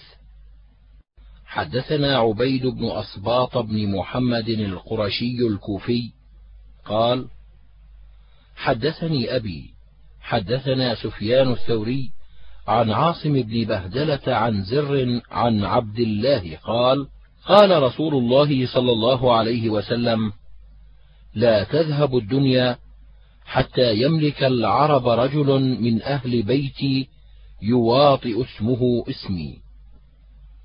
قال أبو عيسى وفي الباب عن علي وأبي سعيد وأم سلمة وأبي هريرة وهذا حديث حسن صحيح. حدثنا عبد الجبار بن العلاء بن عبد الجبار العطار حدثنا سفيان بن عيينة عن عاصم عن زر عن عبد الله عن النبي صلى الله عليه وسلم قال يلي رجل من أهل بيتي يواطئ اسمه اسمي. قال عاصم أخبرنا أبو صالح عن أبي هريرة قال لو لم يبق من الدنيا إلا يوم لطول الله ذلك اليوم حتى يلي قال أبو عيسى هذا حديث حسن صحيح. حدثنا محمد بن بشار حدثنا محمد بن جعفر حدثنا شعبة قال سمعت زيدا العمي قال سمعت أبا الصديق الناجي يحدث عن أبي سعيد الخدري قال خشينا أن يكون بعد نبينا حدث. فسألنا نبي الله صلى الله عليه وسلم فقال إن في أمتي المهدي يخرج يعيش خمسا أو سبعا أو تسعا. زيد الشاك. قال قلنا وما ذاك؟ قال سنين. قال فيجيء إليه رجل فيقول يا مهدي أعطني أعطني. قال فيحثي له في ثوبه ما استطاع أن يحمله. قال أبو عيسى هذا حديث حسن وقد روي من غير وجه عن أبي سعيد عن النبي صلى الله عليه وسلم وأبو الصديق الناجي اسمه بكر بن عمرو ويقال بكر بن قيس. حدثنا قتيبة حدثنا الليث بن سعد عن ابن شهاب عن سعيد بن المسيب عن أبي هريرة أن رسول الله صلى الله عليه وسلم قال والذي نفسي بيده ليوشكن أن ينزل فيكم ابن مريم حكما مقسطا فيكسر الصليب ويقتل الخنزير ويضع الجزية ويفيض المال حتى لا يقبله أحد. قال أبو عيسى هذا حديث حسن صحيح. حدثنا عبد الله بن معاوية الجمحي حدثنا حماد بن سلمة عن خالد الحذاء عن عبد الله بن شقيق عن عبد الله بن سراقة عن أبي عبيدة بن الجراح قال سمعت رسول الله صلى الله عليه وسلم يقول إنه لم يكن نبي بعد نوح إلا قد أنذر الدجال قومه وإني أنذركموه. فوصفه لنا رسول الله صلى الله عليه وسلم فقال لعله سيدركه بعض من رآني أو سمع كلامي. قالوا يا رسول الله فكيف قلوبنا يومئذ؟ قال مثلها يعني اليوم أو خير. قال أبو عيسى وفي الباب عن عبد الله بن بسر وعبد الله بن الحارث بن جزي وعبد الله بن مغفل وأبي هريرة وهذا حديث حسن غريب من حديث أبي عبيدة بن الجراح. حدثنا عبد بن حميد أخبرنا عبد الرزاق أخبرنا معمر عن الزهري عن سالم عن ابن عمر قال قام رسول الله صلى الله عليه وسلم في الناس فأثنى على الله بما هو أهله ثم ذكر الدجال فقال إني لأنذركموه وما من نبي إلا وقد أنذر قومه ولقد أنذره نوح قومه. ولكني سأقول لكم فيه قولا لم يقله نبي لقومه. تعلمون أنه أعور وإن الله ليس بأعور. قال الزهري وأخبرني عمر بن ثابت الأنصاري أنه أخبره بعض أصحاب النبي صلى الله عليه وسلم أن النبي صلى الله عليه وسلم قال يومئذ للناس وهو يحذرهم فتنته. تعلمون أنه لن يرى أحد منكم ربه حتى يموت وإنه مكتوب بين عينيه كاف فا را يقرأه من كره عمله. قال أبو عيسى هذا حديث حسن صحيح. حدثنا عبد بن حميد حدثنا عبد الرزاق. أخبرنا معمر عن الزهري عن سالم عن ابن عمر أن رسول الله صلى الله عليه وسلم قال تقاتلكم اليهود فتسلطون عليهم حتى يقول الحجر يا مسلم هذا يهودي ورائي فاقتله. قال هذا حديث حسن صحيح.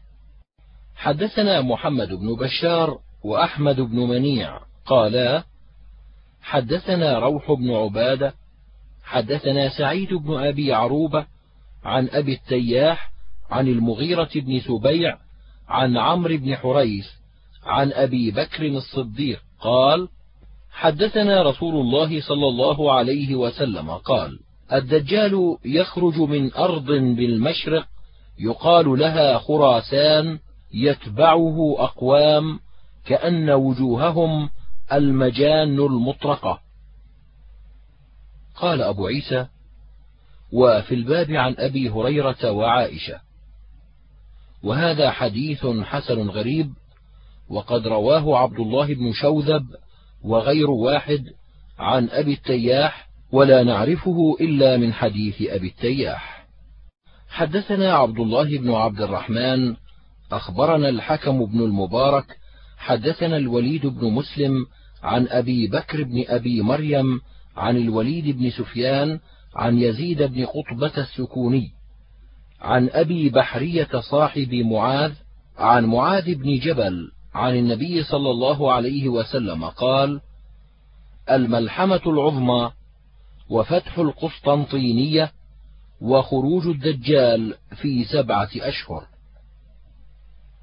قال أبو عيسى وفي الباب عن الصعب بن جثامه وعبد الله بن بسر وعبد الله بن مسعود وأبي سعيد الخدري.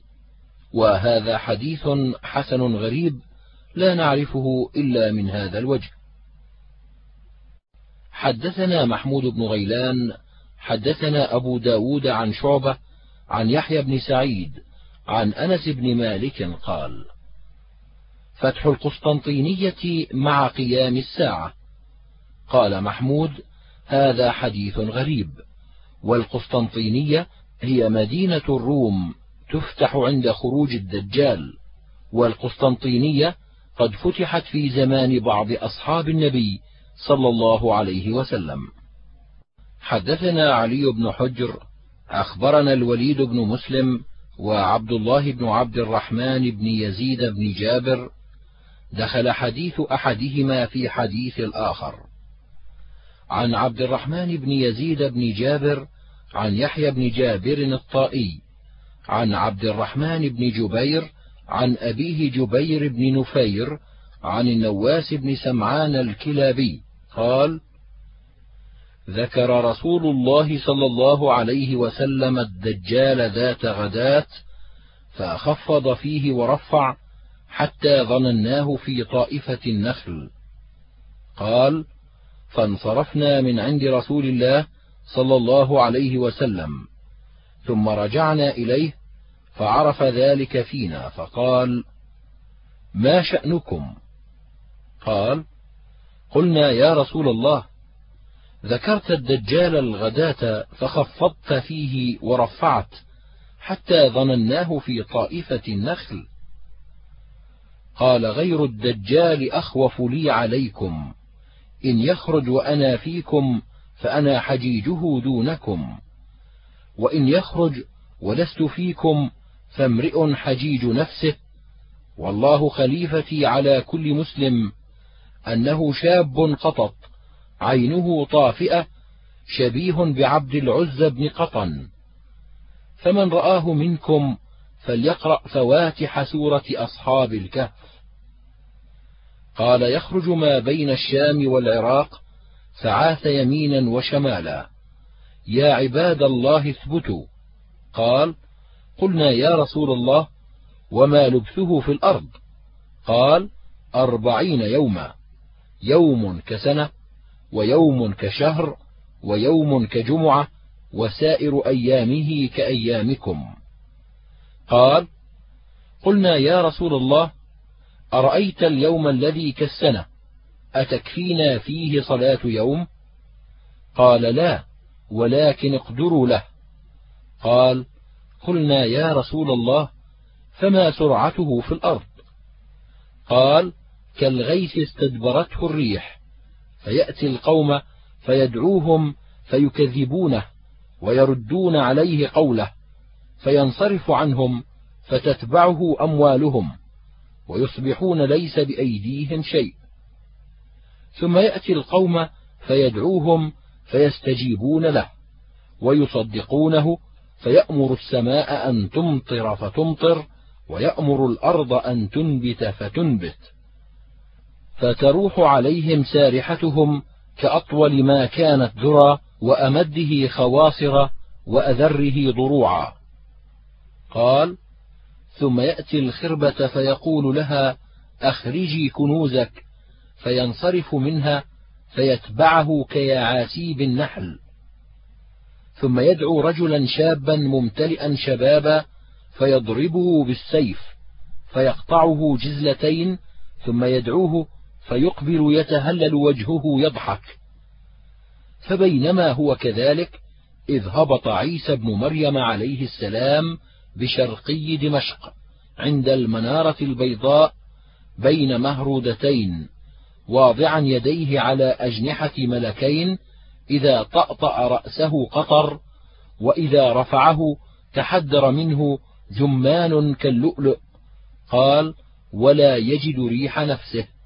يعني أحد إلا مات وريح نفسه منتهى بصره. قال فيطلبه حتى يدركه بباب لد فيقتله. قال فيلبث كذلك ما شاء الله. قال ثم يوحي الله إليه أن حرز عبادي إلى الطور. فإني قد أنزلت عبادا لي لا يدان لأحد بقتالهم. قال ويبعث الله يأجوج ومأجوج وهم كما قال الله من كل حدب ينسلون. قال فيمر أولهم ببحيرة الطبرية فيشرب ما فيها. ثم يمر بها آخرهم فيقول لقد كان بهذه مرة ماء. ثم يسيرون حتى ينتهوا إلى جبل بيت المقدس فيقولون لقد قتلنا من في الأرض هلم فلنقتل من في السماء.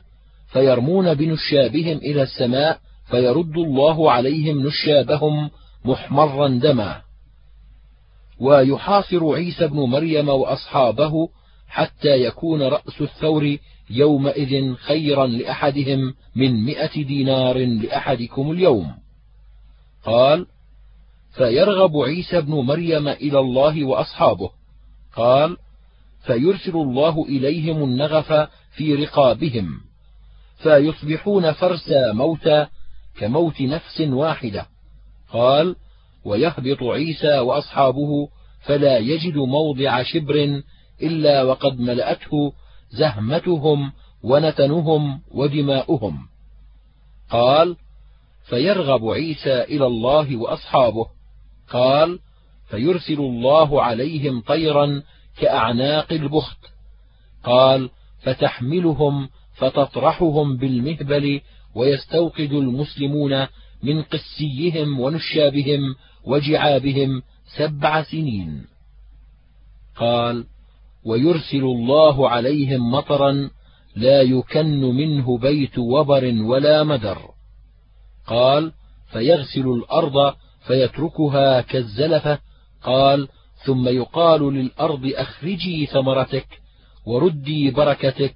فيومئذ تأكل العصابة من الرمانة ويستظلون بقحفها ويبارك في الرسل حتى إن الفئام من الناس ليكتفون باللقحة من الإبل وإن القبيلة ليكتفون باللقحة من البقر وإن الفخذ ليكتفون باللقحة من الغنم فبينما هم كذلك إذ بعث الله ريحا فقبضت روح كل مؤمن ويبقى سائر الناس يتهارجون كما تتهارج الحمر فعليهم تقوم الساعة. قال أبو عيسى هذا حديث حسن صحيح غريب لا نعرفه إلا من حديث عبد الرحمن بن يزيد بن جابر. حدثنا محمد بن عبد الأعلى الصنعاني. حدثنا المعتمر بن سليمان عن عبيد الله بن عمر عن نافع عن ابن عمر عن النبي صلى الله عليه وسلم أنه سئل عن الدجال فقال: ألا إن ربكم ليس بأعور؟ ألا وإنه أعور. عينه اليمنى كأنها عنبة طافية. قال وفي الباب عن سعد وحذيفة وأبي هريرة وأسماء وجابر بن عبد الله وأبي بكرة وعائشة وأنس وابن عباس والفلتان بن عاصم. قال أبو عيسى هذا حديث صحيح غريب من حديث عبد الله بن عمر. حدثنا عبدة بن عبد الله الخزاعي البصري. حدثنا يزيد بن هارون. أخبرنا شعبة عن قتادة عن أنس قال قال رسول الله صلى الله عليه وسلم يأتي الدجال المدينة فيجد الملائكة يحرسونها فلا يدخلها الطاعون ولا الدجال إن شاء الله. قال وفي الباب عن أبي هريرة وفاطمة بنت قيس وأسامة بن زيد وسمرة بن جندب ومحجن. قال أبو عيسى هذا حديث صحيح. حدثنا قتيبة حدثنا عبد العزيز بن محمد عن العلاء بن عبد الرحمن عن أبيه عن أبي هريرة أن رسول الله صلى الله عليه وسلم قال: الإيمان يمان، والكفر من قبل المشرق، والسكينة لأهل الغنم، والفخر والرياء في الفدادين أهل الخيل وأهل الوبر. يأتي المسيح إذا جاء دبر أحد صرفت الملائكة وجهه قبل الشام وهنالك يهلك. قال أبو عيسى هذا حديث حسن صحيح. حدثنا قتيبة حدثنا الليث عن ابن شهاب أنه سمع عبيد الله بن عبد الله بن ثعلبة الأنصاري يحدث عن عبد الرحمن بن يزيد الأنصاري من بني عمرو بن عوف يقول سمعت عمي مجمع بن جارية الأنصاري يقول سمعت رسول الله صلى الله عليه وسلم يقول يقتل ابن مريم الدجال بباب لد قال وفي الباب عن عمران بن حسين ونافع بن عتبة وأبي برزة وحذيفة بن أبي أسيد. وأبي هريرة وكيسان وعثمان بن أبي العاص وجابر وأبي أمامة وابن مسعود وعبد الله بن عمرو وسمرة بن جندب والنواس بن سمعان وعمرو بن عوف وحذيفة بن اليمان. قال أبو عيسى هذا حديث حسن صحيح. حدثنا محمد بن بشار حدثنا محمد بن جعفر حدثنا شعبة عن قتادة قال سمعت أنسا قال قال رسول الله صلى الله عليه وسلم ما من نبي إلا وقد أنذر أمته الأعور الكذاب. ألا إنه أعور وإن ربكم ليس بأعور. مكتوب بين عينيه كاف فاء را. هذا حديث حسن صحيح. حدثنا سفيان بن وكيع حدثنا عبد الأعلى عن الجريري عن أبي نضرة عن أبي سعيد قال صحبني ابن صائد إما حجاجا وإما معتمرين فانطلق الناس وتركت أنا وهو فلما خلصت به اقشعررت منه واستوحشت منه مما يقول الناس فيه. فلما نزلت قلت له ضع متاعك حيث تلك الشجرة. قال فأبصر غنما فأخذ القدح فانطلق فاستحلب ثم أتاني بلبن فقال لي يا أبا سعيد اشرب. فكرهت أن أشرب من يده شيئا لما يقول الناس فيه. فقلت له هذا اليوم يوم صائف وإني أكره فيه اللبن. قال لي يا أبا سعيد هممت أن آخذ حبلا فأوثقه إلى شجرة ثم أختنق لما يقول الناس لي وفي. أرأيت من خفي عليه حديثي فلن يخفى عليكم. ألستم أعلم الناس بحديث رسول الله صلى الله عليه وسلم؟ يا معشر الأنصار. ألم يقل رسول الله صلى الله عليه وسلم إنه كافر وأنا مسلم؟ ألم يقل رسول الله صلى الله عليه وسلم إنه عقيم لا يولد له وقد خلفت ولدي بالمدينة؟ ألم يقل رسول الله صلى الله عليه وسلم لا يدخل أو لا تحل له مكة والمدينة؟ ألست من أهل المدينة؟ وهو ذا أنطلق معك إلى مكة. فوالله ما زال يجيء بهذا حتى قلت فلعله مكذوب عليه. ثم قال يا أبا سعيد والله لأخبرنك خبرا حقا. والله إني لأعرفه وأعرف والده وأعرف أين هو الساعة من الأرض. فقلت تبا لك سائر اليوم. قال أبو عيسى هذا حديث حسن صحيح. حدثنا سفيان بن وكيع حدثنا عبد الأعلى عن الجريري عن أبي نضرة عن أبي سعيد قال لقي رسول الله صلى الله عليه وسلم ابن صائد في بعض طرق المدينة فاحتبسه وهو غلام يهودي وله ذؤابة ومعه أبو بكر وعمر. فقال له رسول الله صلى الله عليه وسلم تشهد أني رسول الله؟ فقال أتشهد أنت أني رسول الله؟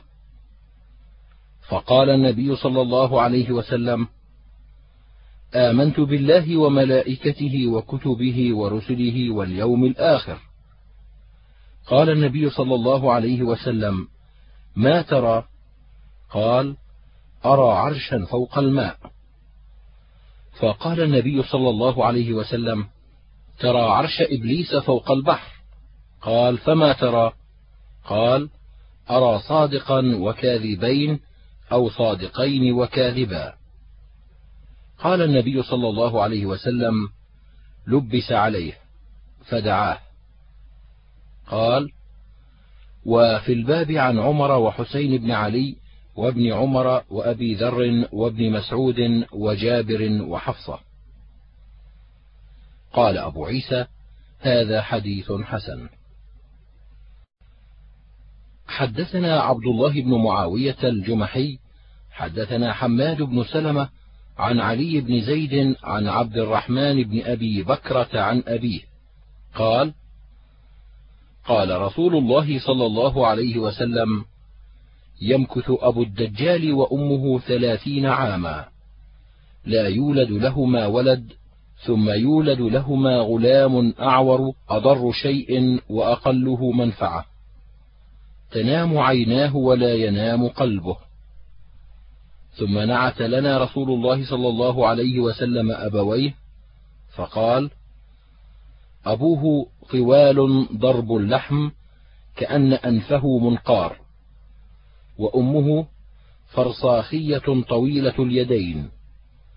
فقال أبو بكرة فسمعنا بمولود في اليهود بالمدينة فذهبت أنا والزبير بن العوام حتى دخلنا على أبويه فإذا نعت رسول الله صلى الله عليه وسلم فيهما.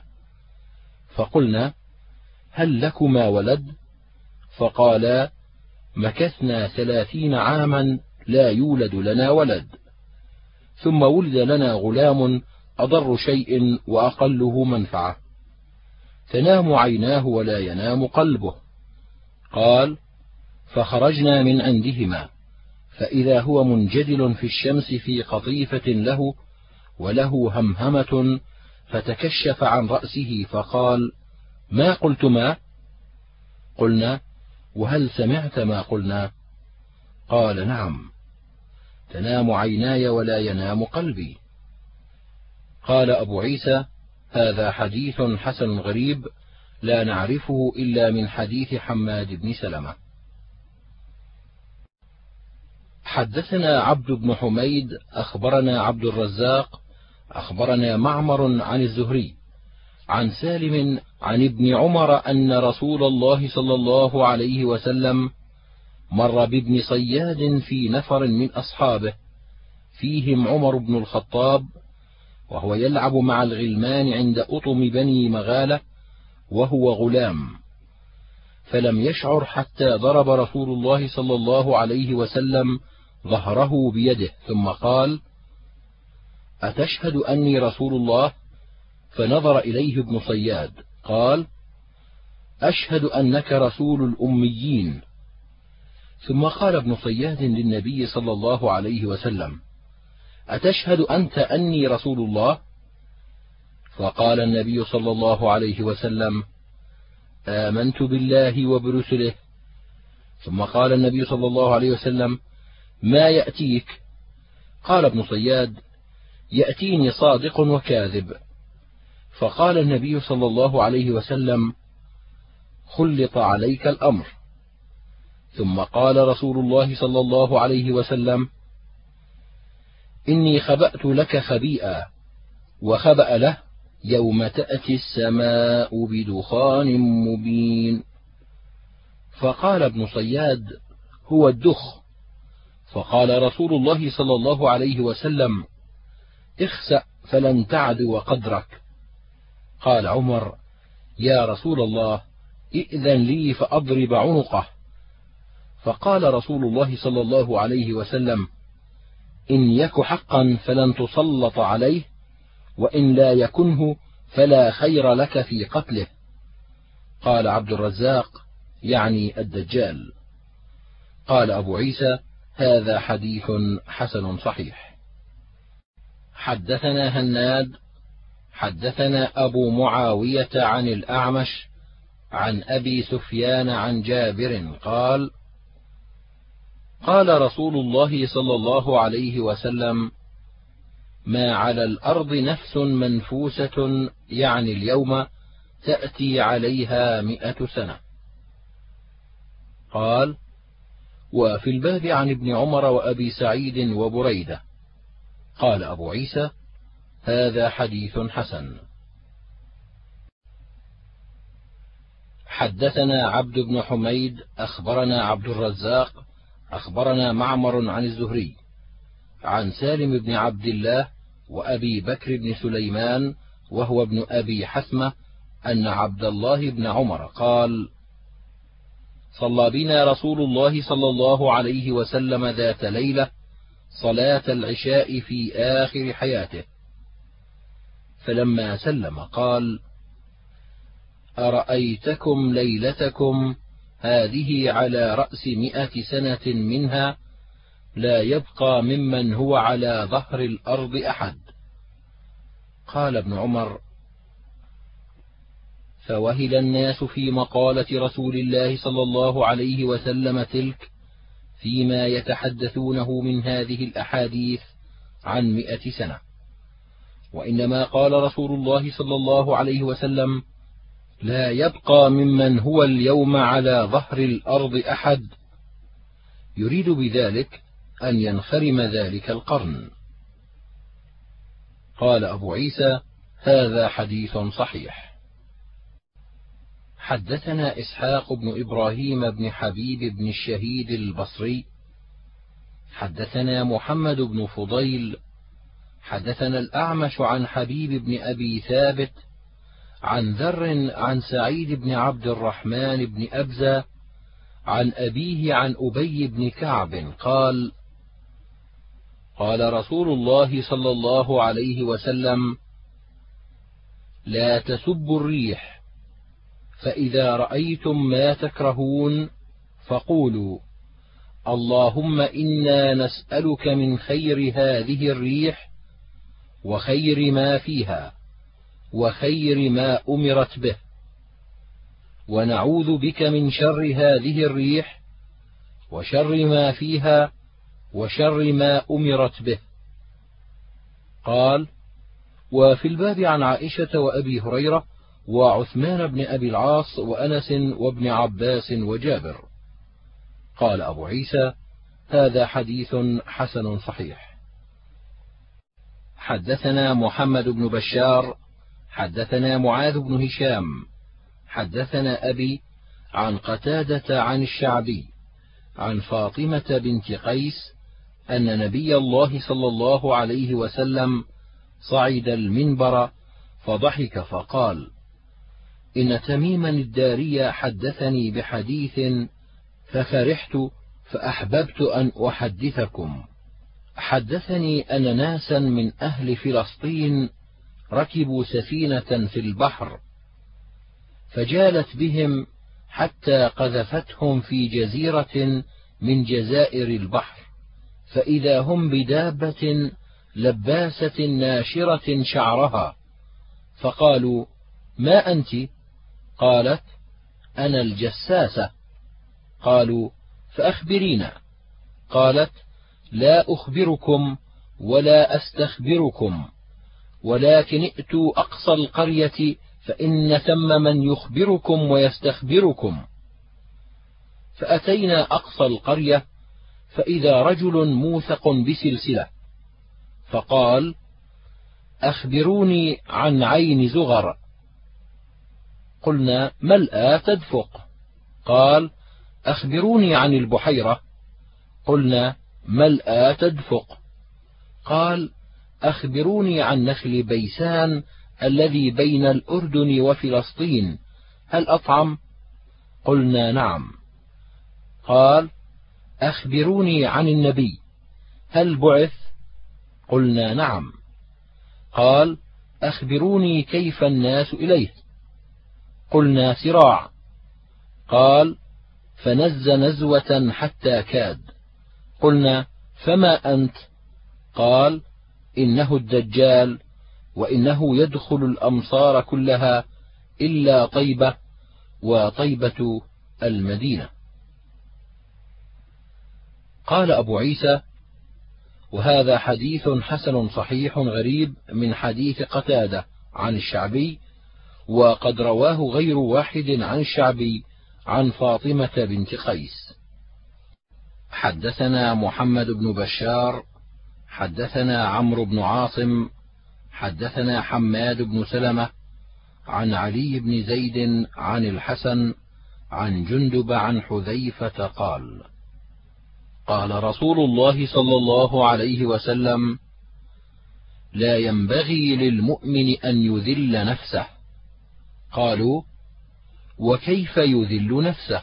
قال يتعرض من البلاء لما لا يطيق. قال أبو عيسى هذا حديث حسن غريب. حدثنا محمد بن حاتم المكتب.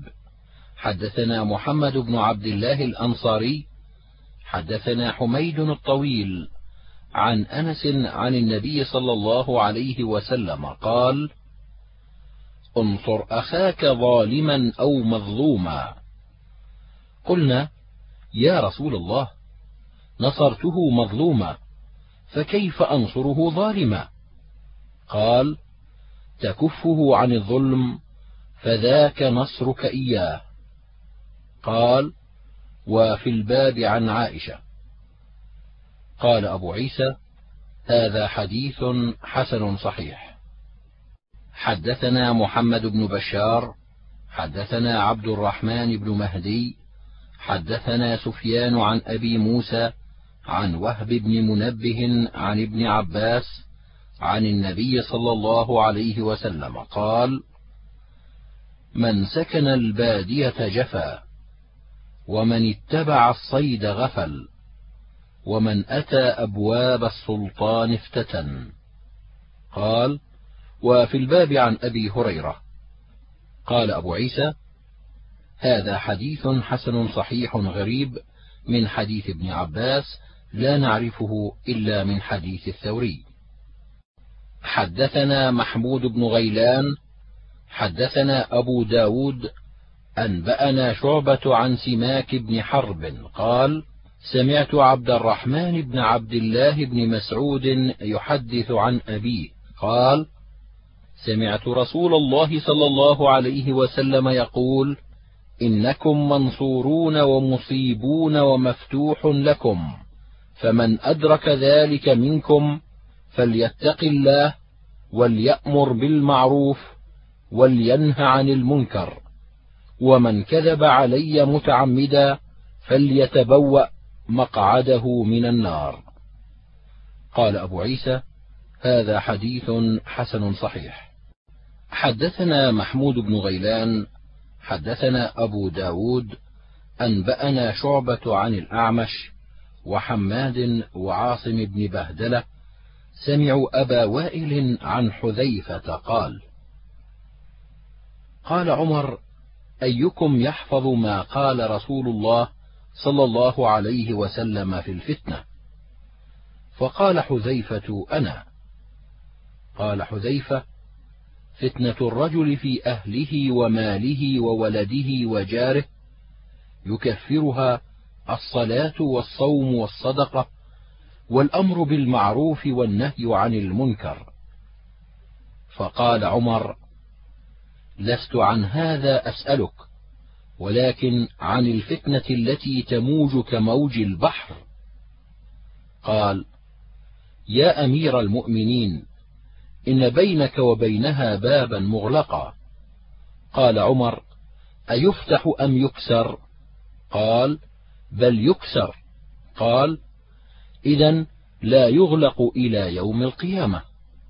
قال أبو وائل في حديث حماد فقلت لمسروق سل حذيفة عن الباب. فسأله فقال عمر. قال أبو عيسى هذا حديث صحيح. حدثنا هارون بن إسحاق الهمداني. حدثني محمد بن عبد الوهاب عن مسعر عن أبي حسين عن الشعبي عن عاصم العدوي عن كعب بن عجرة قال خرج إلينا رسول الله صلى الله عليه وسلم ونحن تسعة خمسة وأربعة أحد العددين من العرب والآخر من العجم. فقال اسمعوا هل سمعتم أنه سيكون بعدي أمراء؟ فمن دخل عليهم فصدقهم بكذبهم وأعانهم على ظلمهم. فليس مني ولست منه وليس بوارد علي الحوض. ومن لم يدخل عليهم ولم يعنهم على ظلمهم ولم يصدقهم بكذبهم فهو مني وأنا منه وهو وارد علي الحوض. قال أبو عيسى هذا حديث صحيح غريب لا نعرفه من حديث مسعر إلا من هذا الوجه. قال هارون فحدثني محمد بن عبد الوهاب عن سفيان عن أبي حسين عن الشعبي عن عاصم العدوي عن كعب بن عجرة عن النبي صلى الله عليه وسلم نحوه. قال هارون وحدثني محمد عن سفيان عن زبيد عن إبراهيم وليس بالنخعي عن كعب بن عجرة عن النبي صلى الله عليه وسلم نحو حديث مسعر. قال وفي الباب عن حذيفة.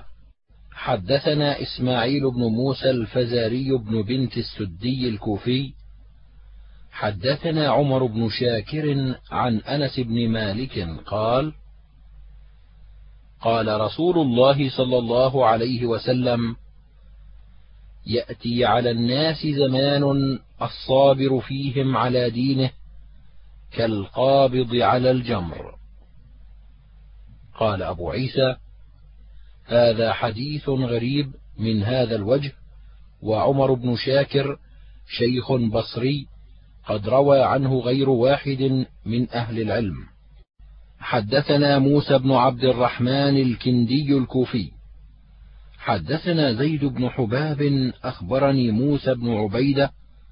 حدثني عبد الله بن دينار عن ابن عمر قال قال رسول الله صلى الله عليه وسلم إذا مشت أمتي بالمطيطياء وخدمها أبناء الملوك أبناء فارس والروم سلط شرارها على خيارها. قال أبو عيسى هذا حديث غريب وقد رواه أبو معاوية عن يحيى بن سعيد الأنصاري. حدثنا بذلك محمد بن إسماعيل الواسطي حدثنا أبو معاوية عن يحيى بن سعيد عن عبد الله بن دينار عن ابن عمر عن النبي صلى الله عليه وسلم نحوه ولا يعرف لحديث أبي معاوية عن يحيى بن سعيد عن عبد الله بن دينار عن ابن عمر أصل إنما المعروف حديث موسى بن عبيدة. وقد روى مالك بن أنس هذا الحديث عن يحيى بن سعيد مرسلا ولم يذكر فيه عن عبد الله بن دينار عن ابن عمر. حدثنا محمد بن المثنى حدثنا خالد بن الحارث حدثنا حميد الطويل عن الحسن عن أبي بكرة قال عصمني الله بشيء سمعته من رسول الله صلى الله عليه وسلم لما هلك كسرى. قال من استخلفوا؟ قالوا ابنته. فقال النبي صلى الله عليه وسلم لن يفلح قوم ولوا أمرهم امرأة. قال فلما قدمت عائشة تعني البصرة ذكرت قول رسول الله صلى الله عليه وسلم فعصمني الله به. قال أبو عيسى هذا حديث حسن صحيح. حدثنا قتيبة حدثنا عبد العزيز بن محمد عن العلاء بن عبد الرحمن عن أبيه عن أبي هريرة أن رسول الله صلى الله عليه وسلم وقف على أناس جلوس فقال ألا أخبركم بخيركم من شركم؟ قال فسكتوا. فقال ذلك ثلاث مرات. فقال رجل بلى يا رسول الله أخبرنا بخيرنا من شرنا. قال خيركم من يرجى خيره ويؤمن شره وشركم من لا يرجى خيره ولا يؤمن شره. قال أبو عيسى هذا حديث حسن صحيح. حدثنا محمد بن بشار حدثنا أبو عامر العقدي حدثنا محمد بن أبي حميد عن زيد بن أسلم عن أبيه عن عمر بن الخطاب عن النبي صلى الله عليه وسلم قال ألا أخبركم بخيار أمرائكم وشرارهم؟ خيارهم الذين تحبونهم ويحبونكم وتدعون لهم ويدعون لكم وشرار أمرائكم الذين تبغضونهم ويبغضونكم وتلعنونهم ويلعنونكم. قال أبو عيسى هذا حديث حسن غريب لا نعرفه إلا من حديث محمد بن أبي حميد ومحمد يضعف من قبل حفظه. حدثنا الحسن بن علي الخلال حدثنا يزيد بن هارون أخبرنا هشام بن حسان عن الحسن عن ضبة بن محصن عن أم سلمة عن النبي صلى الله عليه وسلم قال إنه سيكون عليكم أئمة تعرفون وتنكرون فمن أنكر فقد برئ ومن كره فقد سلم ولكن من رضي وتابع. فقيل يا رسول الله أفلا نقاتلهم؟ قال لا ما صلوا. قال أبو عيسى هذا حديث حسن صحيح. حدثنا أحمد بن سعيد الأشقر حدثنا يونس بن محمد وهاشم بن القاسم قالا حدثنا صالح المري عن سعيد الجريري عن أبي عثمان النهدي عن أبي هريرة قال قال رسول الله صلى الله عليه وسلم إذا كان أمراؤكم خياركم وأغنياؤكم سمحاءكم وأموركم شورى بينكم فظهر الأرض خير لكم من بطنها. وإذا كان أمراؤكم شراركم وأغنياؤكم بخلاءكم وأموركم إلى نسائكم فبطن الأرض خير لكم من ظهرها. قال أبو عيسى هذا حديث غريب لا نعرفه إلا من حديث صالح المري وصالح المري في حديثه غرائب ينفرد بها لا يتابع عليها وهو رجل صالح. حدثنا إبراهيم بن يعقوب الجوزجاني حدثنا نعيم بن حماد حدثنا سفيان بن عيينة عن أبي الزناد عن الأعرج عن أبي هريرة عن النبي صلى الله عليه وسلم قال إنكم في زمان من ترك منكم عشر ما أمر به هلك ثم يأتي زمان من عمل منكم بعشر ما أمر به نجا.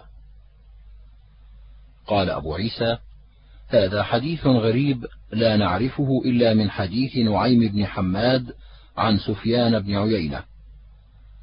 قال وفي الباب عن أبي ذر وأبي سعيد.